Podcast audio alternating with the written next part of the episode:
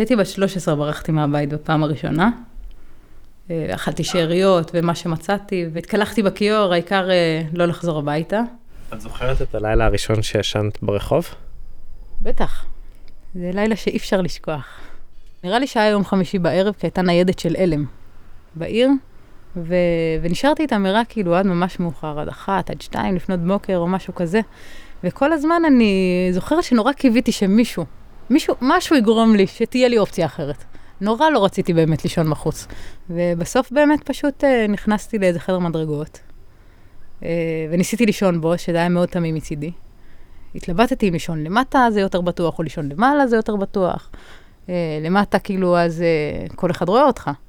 אבל למעלה אה, אף אחד לא רואה אותך, וזה גם קצת מסוכן. כאילו, אם מישהו כבר מגיע, אז אתה בצרה, אין אף אחד שיעזור לך. הייתי נערה צעירה, מן הסתם פחדתי שיאנסו אותי. אבל, אבל הלכתי, הלכתי לישון. מה בחרת? למעלה או למטה? נראה לי שבחרתי באמצע. עכשיו תורי, עכשיו תורי לאהוב. אהלן, אהלן, אני מישי הרמן, וברוכים הבאים לפרק נוסף של סיפור ישראלי. אתם יודעים, אחד הדברים הנפלאים ביותר ביצירת תוכנית רדיו כמו שלנו, זה שאתה נהיה כתובת לזרם בלתי פוסק של פניות והצעות לסיפורים. לפעמים זה ממש מבול. אנחנו תמיד משתדלים לענות בנימוס, להתקשר, להתעניין, לקרוא ואפילו לבוא להקליט. ולא פעם יש סיפורים שמתקבעים להם עמוק בתוך הלב שלנו, ונשארים שם, גם בחלוף זמן רב. וכזהו הסיפור שנפרוס בפניכם בשני הפרקים הקרובים. סיפור שקראנו לו מישהי לרוץ איתה.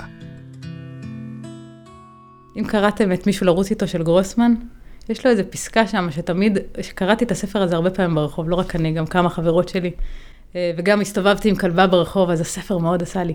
יש איזשהו עניין שהוא, שהוא כותב שזה מושך אותך, הרחוב, הוא מושך אותך, אתה, זה כאילו אתה, כבר אין לך רצון, אתה נורא רוצה להגיע עד למטה, וזה, וזה טוב לך, וזה גם רע לך, ואתה לא יודע, כאילו, זה מדהים, זו תקופה כאילו שאני לא יכולה שלא קצת להתגעגע אליה.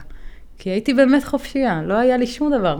לא היה משנה לי גם אם הייתי מתה יום אחר כך, כי זה באמת סוג של חופש ברמה כלשהי. מצד שני, שמתבגרים ומתפכחים, אה, ופתאום מסתכלים אחורה, אז אומרים, אה, וואלה, זה... חלק מהדברים היו ממש נוראים, וחלק אתה משלם מחיר. הסיפור הזה הגיע אלינו באימייל ממאזינה. אני לא בטוחה שהסיפור שלי יעניין אתכם, היא כתבה. הרבה שנים הסתרתי את העבר שלי והתביישתי. היום, כמו שעוד תשמעו, היא עובדת בעבודה רצינית של גדולים, והיא מפחדת שכל מיני סטיגמות הקשורות בעבר שלה ירדפו אותה. כך שלבקשתה שינינו את שמה. אנחנו נקרא לה תמר. בכל אופן, המייל של תמר סקרן אותנו מאוד, אז אני ויוחאי מיטל, העורך של התוכנית, נכנסנו לרכב ונסענו לפגוש אותה. הרעיון הזה ישב אצלנו על המחשב כמה שנים טובות, אבל מעולם לא נשכח. ורצינו להביא לכם אותו כמו שאנחנו חווינו אותו, באינטימיות של כמעט וידוי. יוחאי ימשיך מפה. הכתובת שתמר נתנה לנו הביאה אותנו לבניין רכבות. מין שיכון עמידר סטנדרטי. כזה שאפשר לראות בכל עיר בארץ. טיח מתפורר בחדר המדרגות, סורגים חלודים על החלונות, ותריסים עם שלבים חסרים. נוף אחיד ומוכר.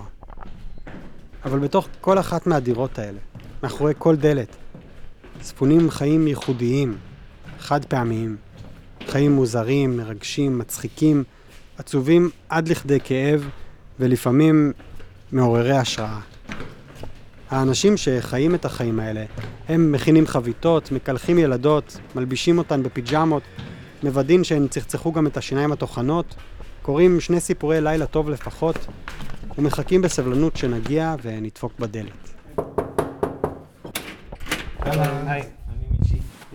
ואז, בחסות המיקרופון השלוף שלנו, החיים האלה מתפרצים החוצה כמו מים מן הסלע. אני חושבת שאני קצת היפראקטיבית, אני לא באמת מסוגלת לעשות משהו בלי לעשות טוב, משהו טוב. אולי לא בדיוק כמו מים מן הסלע.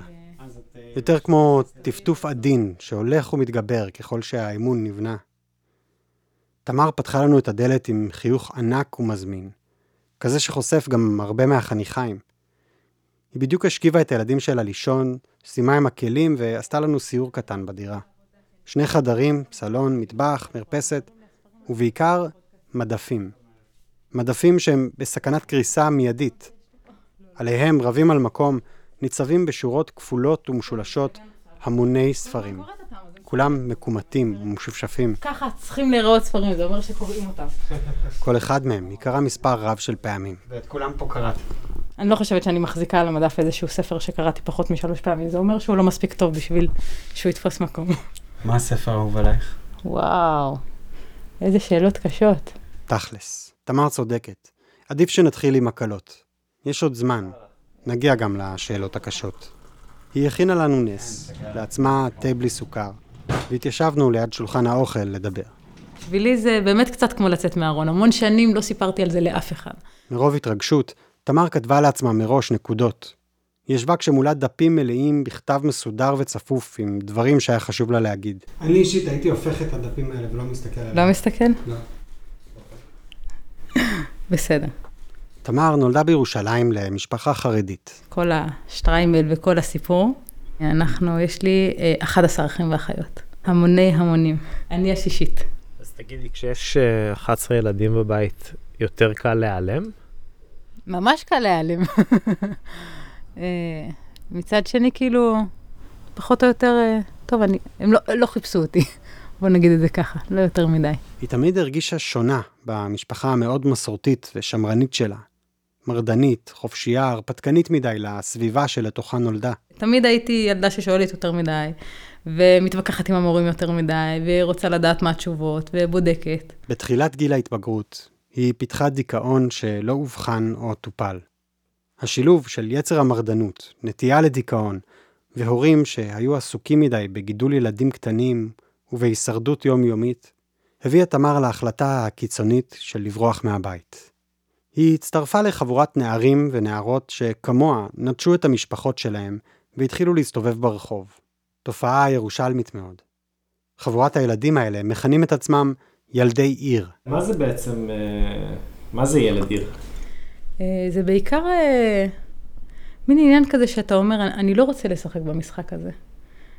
בין אם זה בגלל שלא טוב לך בבית, בין אם זה בגלל שלא טוב לך במסגרת, במסגרות אחרות. כל אחד מהסיבות שלו, אבל זה מין כזה מרד, לא יודעת. להגיד, אנחנו לא רוצים להיות חלק מהמשחק הזה, אנחנו לא רוצים להיות חלק מהאופנה. נהיה סוג אפילו של משהו חצי קדוש כזה, לא יודעת להסביר. אתה לא באמת חלק מהעולם כשאתה ילד רחוב. אתה, אתה משהו, משהו מחוץ לזה. וזה גם להיות כל הזמן על הקצה. אתה לא יודע אם באמת תחיה מחר. אתה תמיד עושה באמת מה שמתחשק לך לעשות, כי אתה באמת לא יודע מה יהיה יום אחר כך. אתה לא יודע איפה תישן, ואם יהיה לך מה לאכול, ובאיזה צרות תסתבך. להורים של תמר לא היו את הכלים או את המשאבים הדרושים כדי להתמודד עם הבת הבעייתית שלהם. אז בניסיון ליישר אותה, הם שלחו אותה לאולפנה, רחוק מהבית. התחלתי לעשן סיגריות, וקצת אה, ללבוש אה, חולצות יותר קצרות, השם ישמור. העיפו אותי מהאולפנה הזאת בסוף השנה. אה, אני לא מאשימה אותם יותר מדי, אפשר לומר. משם, תמר נכנסה לתקופת נוודות. דלת מסתובבת של מסגרות שבהן הייתה רשומה, אך לרוב נפקדת. הייתי לוקחת את השק שינה שלי, את התרמיל שלי, שישה ימים בחוף נודיסטים בים המלח, עולה לבניאס. אבל עדיין, היא שמרה על קשר דק עם העולם הנורמטיבי. היה לי מתכונת בספרות, נראה לי בכיתה י"א, והייתי ערה בירושלים כל הלילה, השתכרנו, השתכרנו, השתכרנו, שתינו בלי סוף וזה וזה, ובסוף כאילו אני רואה שחמש לפנות בוקר ויש לי מתכונת עוד שעתיים ואני צריכה לנסוע לאולפנה וטרמפים, ואני אה, קניתי כמה רדבולים והלכתי לעשות את המתכונת. תמר היא בעצם גרסת הפאנק לילדה טובה ירושלים. חבורת הנערים והנערות שהסתובבה איתם, ילדי כיכר ציון או הכיכריסטים, היו הרבה פעמים מסתופפים יחד, מחפשים נחמה וביטחון בלינה משותפת.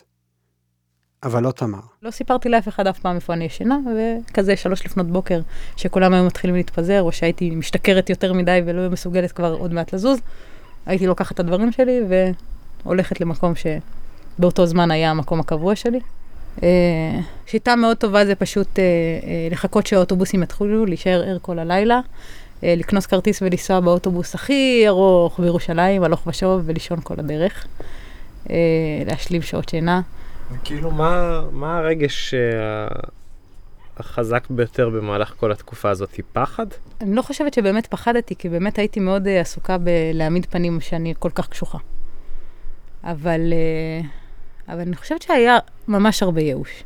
אתה מרגיש מאוד לבד שאתה נמצא ו, ושזה ברור לך ש, שזה רק אתה.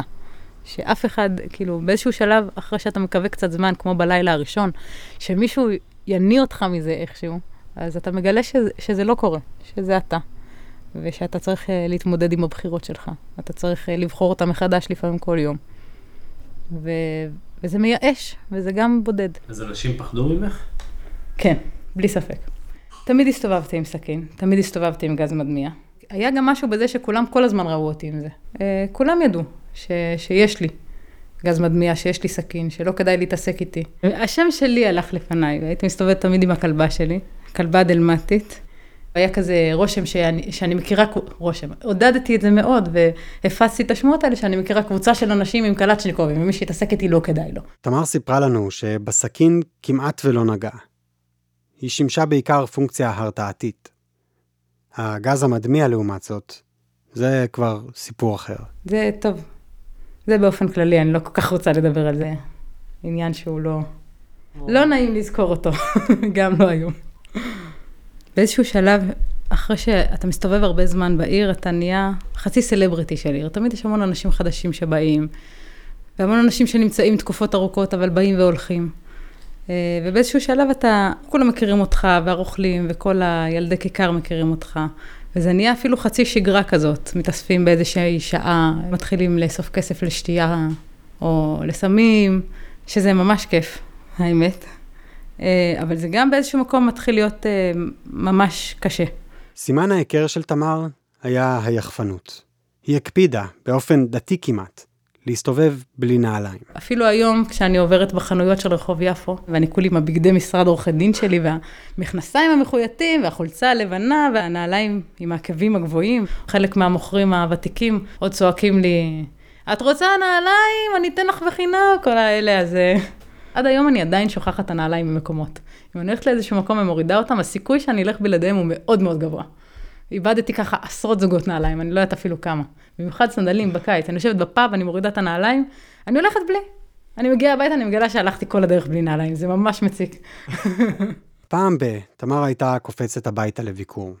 אבל בגדול, היא התבגרה ברחוב. באחד הביקורים האלה בבית, ההורים שלה הביאו אליי את הצו הראשון שקיבלה בדואר. תמר כמובן הבריזה, היא לא בדיוק הייתה מתאימה לצבא. אבל כשחגגה 18, הרגישה שהיא בכל זאת רוצה לתרום מזמנה. אולי הניעה אותה איזה כמיהה תת-מודעת להיות חלק מהחברה. יחפה ובבגדי הטלאים שתפרה בעצמה, תמר הגיעה להדסה עין כרם והציעה את שירותיה. בבית החולים זכרו לטובה את אחותה הגדולה, שעשתה שם שנת שירות, אז הם החליטו לקחת סיכון. הם קיבלו את הפריקית המוזרה שהתגלגלה לפתחם כמתנדבת.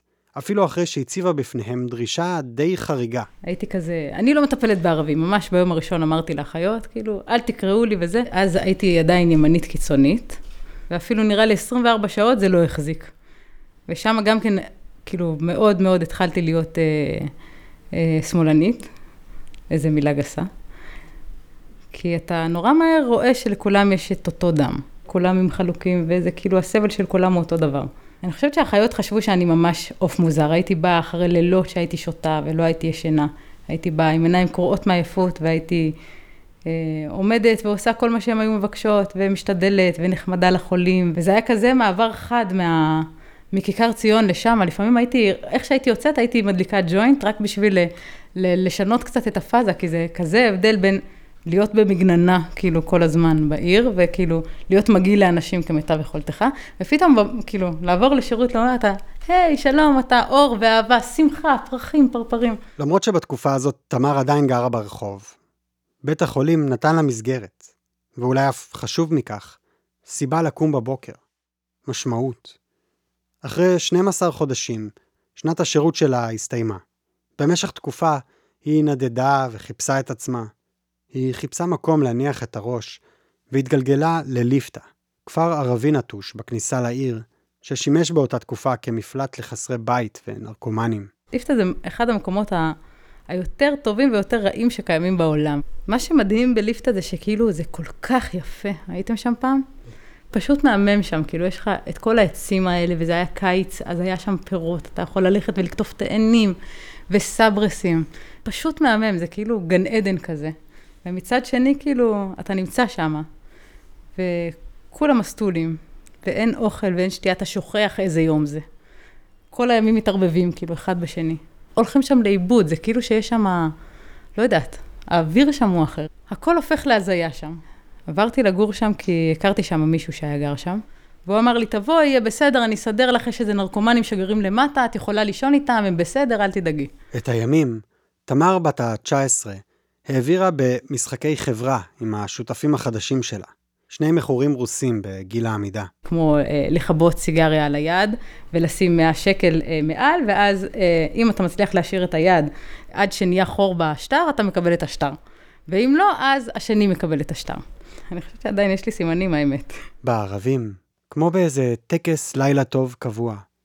התושבים היו מתאספים באחד הבתים המפוארים ביותר בשכונה החרבה. יש בקצה בית של מוכתר, ויש שם חלון עצום, כמובן פרוץ, אה, בגודל של חצי קיר, וחצי מהמסוממים של ליפתא היו מתאספים שם ביחד, והיינו יושבים מול זה, והיינו קוראים לזה הטלוויזיה. מסתכלים על השקיעה מאחור, כאילו כולם שותים או עושים את הדברים האחרים שהם עושים, וזאת הייתה הטלוויזיה. ככה זה היה. נשמע כיף, לא? אה, אחרי שהייתי שם מספיק זמן, אז, אה, אז הייתי בתת תזונה מאוד רצינית כבר, ונהיה לי פצעים כאלה מתת תזונה, ואז גם חטפתי איזה מחלה, כי הייתי כמובן מתעצלת ל... לקחת מים מהמעיין בפנים, איפה שצריך להיכנס ולחכות 20 דקות עד שאנשים לא היו, כדי שהמים יהיו טובים לשתייה, אז הייתי שותה את המים של המעיין ככה, ואז גם uh, הייתה, הייתה לי איזה דלקת או משהו כזה.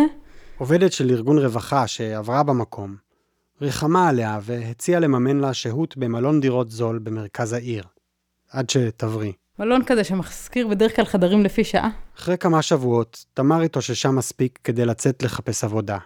היא הסתובבה במדרחוב ועברה ליד חנות ספרים שהכירה היטב. חנות שהייתי קונה בה הרבה ספרים, כי אני כאילו קונה ספרים גם כשאני רעבה, אני אוציא את הכסף על ספרים ולא על אוכל. והיה שם שלט שדרושים מוכרים. והייתי, אני זוכרת מה לבשתי, לבשתי מין ג'קט אה, צבאי כזה, אבל בלי שרוולים ובלי כלום מתחת, וקצר. והייתי כמובן בלי נעליים. ו- ושאלתי את המנהל אם, אה, אם הם צריכים עובדים. המנהל זיהה את נערת הרחוב המוזנחת מיד. היא הייתה בכל זאת לקוחה קבועה בחנות. הוא כנראה ראה בה פוטנציאל, כי למרות המראה, הוא קיבל אותה לעבודה. תמר הבינה שקיבלה פה הזדמנות חד פעמית, והייתה נחושה להוכיח את עצמה. הייתי מחביאה את הנעליים בחדר האחורי, מגיעה לעבודה בלי נעליים, הייתי מתגנבת מהר מהר, שמה את הנעליים, נורא הקפדתי.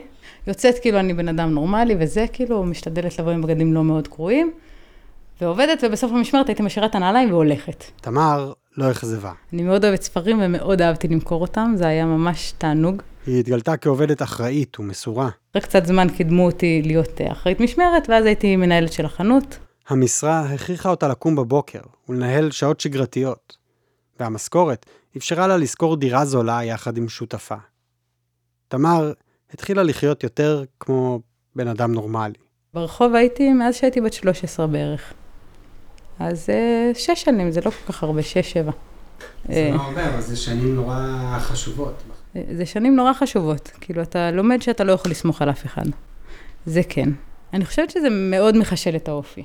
אם אתה עובר את העיר ואתה יוצא בצד השני ואתה עדיין בן אדם, כאילו איכשהו, כי יש כאלה שהם לא ממש, אז זה הופך אותך לבן אדם אחר. תכלס, לא, לא הייתי מוותרת על זה, כי זה עשה אותי למי שאני היום, ואני אוהבת את מי שאני היום, אז, אז זה, זה, זה משהו שהוא שווה את זה בהרבה רמות. אני חושבת שזה עושה הבדל נורא גדול. רוב האנשים מרגישים שהם נורא כלואים בשגרה, בחיים, במה ש... כאילו, היכולת להעיז ולבחור היא, היא הרבה. אני אף פעם לא, לא נותנת לחיים כאילו להוביל אותי בנסיבות. אבל uh, לפעמים זה, זה עובר דרך הרבה, אבל חרא. לפעמים uh, ילדי רחוב פונים אליי, מבקשים ממני סיגריות או כאלה דברים, או אני רואה את השיכורים, uh, ואני תמיד, זה מצחיק, אני תמיד תוהה לי אם הם בכל זאת יודעים שאני, שאני עדיין קצת אחת מהם, כאילו, למרות כל זה. כאילו, משהו בח... מרגיש קצת בתחפושת? באיזשהו מקום כן, פחות ופחות עם השנים. פעם זה היה ממש תחפושת. הייתי שומרת בצד בגדים בשביל העבודה ובגדים לא בשביל העבודה. הארון שלי תמיד היה מחולק לשניים. אלה בגדים שאני יכולה ללבוש בעבודה, הם לא קרועים. אלה בגדים שאני יכולה ללבוש כשאני לא בעבודה. וזה זה, זה היה ככה שנים, כאילו, הכפל הזה. אבל, אה, אבל בסך הכל, אה, באמת, בואו נראה מה יש לי בארון. כן, יש פה כל מיני דברים שתפרתי. ממש המון. היה כאילו כמו תחפושות לפורים או משהו. הנה, את אלה רקמתי. מכנסיים שתפרתי כשהייתי בת 18, תראו איזה השקעה.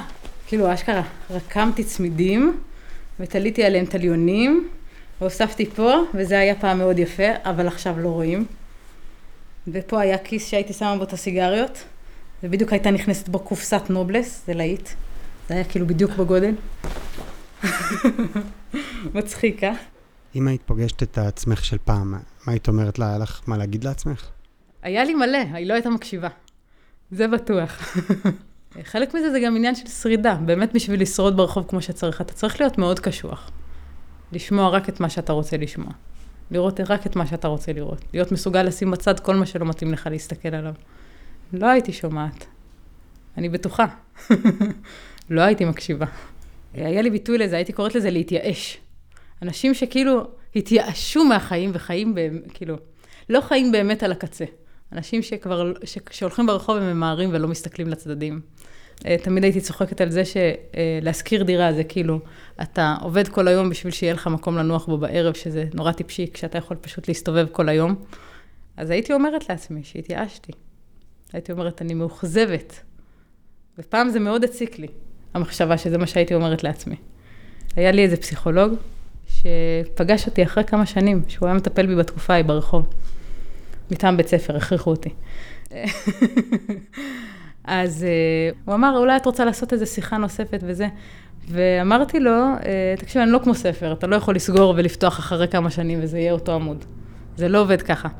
האמת היא אבל, שאני זוכרת שהסיבה האמיתית שלא רציתי לראות אותו, הייתה שפחדתי שהוא יזכור את הנערה המאוד אה, fight הזה של החיים שהייתי, ושהוא יסתכל ויגיד, לא יודעת, שהוא גם קצת יסתכל ויתאכזב כזה. אבל אה, עם השנים שהתחלתי לספר לאנשים מדי פעם, כאילו, על, ה, על, על שנות, איך אני אוהבת להגיד, אה, שנות הנעורים הסוערות שלי, אז פתאום כאילו כל מיני אנשים סיפרו לי כן, והבת שלי ככה, והבן שלי ככה, ויותר ויותר כאילו שמעתי את זה גם קצת מהצד של ההורים, פעם ראשונה. וכל הזמן כאילו שאנשים סיפרו לי על הילדים שלהם, אז הם אמרו, והלכנו לאנשי מקצוע, והאנשי מקצוע אמרו לנו, תניחו לילד. פשוט תניחו לו. זה הדבר הכי טוב שאתם יכולים לעשות, גיל העשרה מחרפן אותם, הם אה, יחזרו ויהיו בני... תניחו להם. כשלי יצא לדבר עם אנשים שעוד היו באמצע זה, אמרתי להם ההפך, אל תניחו לילד שלכם. אין ילד אחד שמסתובב בעיר, שישן ברחובות, שחושב שלהורים שלו אכפת. הדבר הכי טוב שאתה יכול לעשות, זה לרדוף אחריו, להציק לו בטלפונים, לבוא לאסוף אותו באמצע הלילה, לעשות לו פדיחות, ובכל מחיר. זה לא מה שההורים שלך עשו. ההורים שלי לא עשו את זה. אני לא חושבת שהם, אה, היה להם לא את הזמן, לא את הכוחות ולא את המודעות לעשות את זה. אבל אני כן חושבת שזה דבר שעובד. זה משהו ש, שהורים באמת צריכים לדעת. שמבחינת הילד, אם אתה מניח לו, את, אתה מוותר עליו. הוא לא חשוב לך. כי אם הילד שלך ישן ברחוב ואתה לא הלכת לחפש אותו, בלי ספק, מבחינת הילד שלא אכפת לך ממנו. לא משנה כמה פעמים אמרת לו, לפני שהוא יצא מהבית, שלא יעשה את זה, ושלא ילך, ושאתה אוהב אותו, זה לא משנה. מה שמשנה נטו זה שהוא ישן ברחוב ואתה לא שם. אז, אז זה מאוד חשוב לי לומר. אותה חנות ספרים במדרחוב בירושלים סימנה את הטרנספורמציה של תמר מנערת רחוב לדמות נורמטיבית בחברה. לאחת שיכולה להחזיק משרה ולשלם שכירות חודשית. אבל השינוי הגדול והמשמעותי ביותר לא הגיע בעקבות המשכורת הקבועה, וגם לא בגלל האחריות שהונחה על כתפיה בתור מנהלת החנות. השינוי הגיע מכיוון אחר לגמרי. עד כמה את רוצה ש... שבעלך יהיה חלק מהסיפור הזה? אה, לא אכפת לי לדבר על זה. האמת שאני, על זה אני אשמח לדבר, כי אני חושבת שבאופן כללי משפחות של מתאבדים נורא נורא מתביישים. נורא לא מדברים, כאילו זה, יש מין הנחת יסוד כזאת, שזה משהו שהוא, שאתה עשית, או שאתה תרמת לזה, או שזה... אה, ודווקא אם, אם כבר כאילו יש מקום אחד ש, שכן הייתי רוצה להעביר מסר, זה שאנשים לא יתביישו בזה. כאילו, אחת ולתמיד שאנשים יבינו שזה לגמרי לא הם, לא קשור אליהם. זה, זה נגיד ממש חשוב בעיניי. אני מאוד משתדלת להגיד כל, כאילו הבנות שלי עוד לא יודעות, כי הן קטנות מדי בשביל להבין. אני אומרת להן שהוא היה עצוב, ושהוא היה חולה, ושהוא מת, אבל הרבה פעמים כאילו אנשים שואלים אותי, וכאילו הם, אני, אני מרגישה כזה שחלק מהאנשים ששואלים אותי, אני יודעת שהם יודעים. אנשים מצפים שאני אשקר, מצפים שאני אתבייש. ואני אומרת חד וחלק, ולפעמים שזה קורה, שאני אומרת כאילו, אז, אה, אז אנשים אומרים לי, את יודעת, גם בן דוד שלי, גם אחי, גם... ואתה שומע כאילו שזה דברים שאנשים לא מספרים, שהם לא אומרים, שהם אומרים משהו אחר, שהם מתביישים. אז, אה, אז לא אכפת לי, כאילו, וזה הייתי דווקא בכיף אומרת, אה, שאנשים ידעו. יוחאי מיטל, המפיק הראשי שלנו, יצר וערך את הסיפור. תודה לדנה פומרניאק על כל העזרה, ולמייק בלום וטוני סלצר בניו יורק. הצטרפו אלינו בשבוע הבא לחלק ב' של הסיפור, שבו נשמע איך התאהבות גדולה הפכה את תמר מנערת עיר מרדנית לאימא, ואיך אותה ההתאהבות גם הובילה את תמר מחיי משפחה מאושרים להתמודדות אמיצה עם מחלת הנפש של אהובה.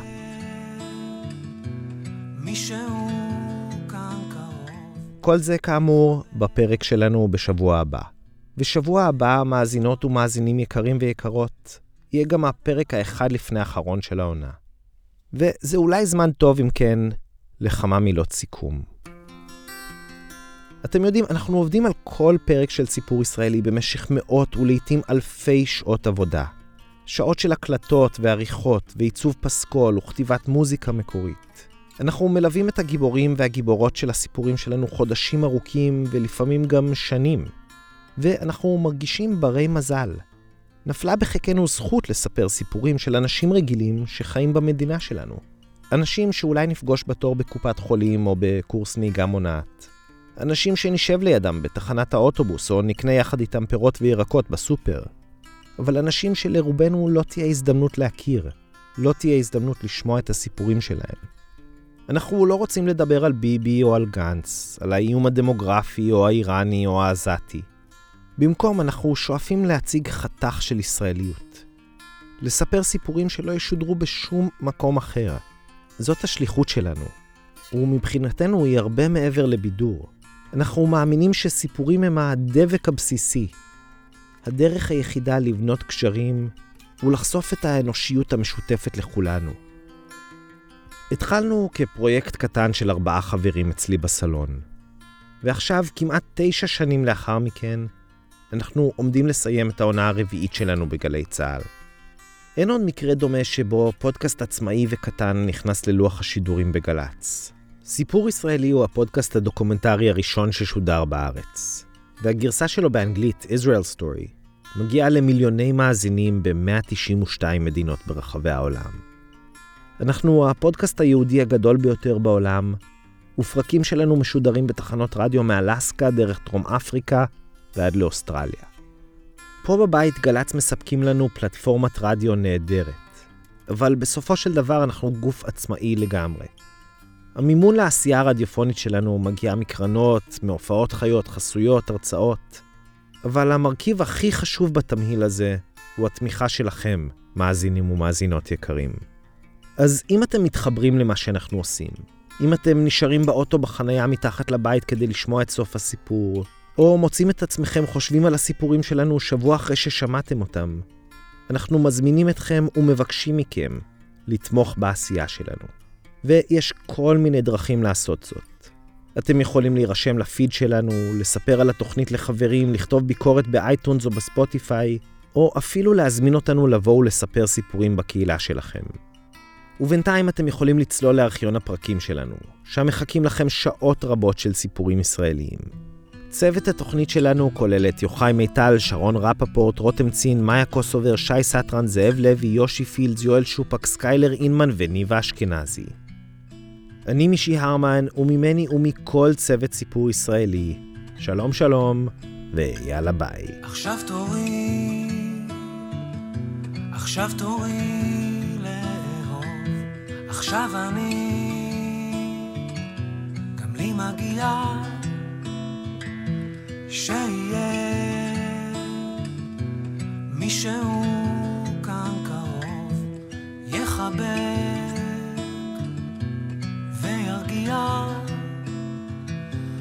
אחד אחד את השדים במלחמה הזאת, אחד אחד את הפצעים שלו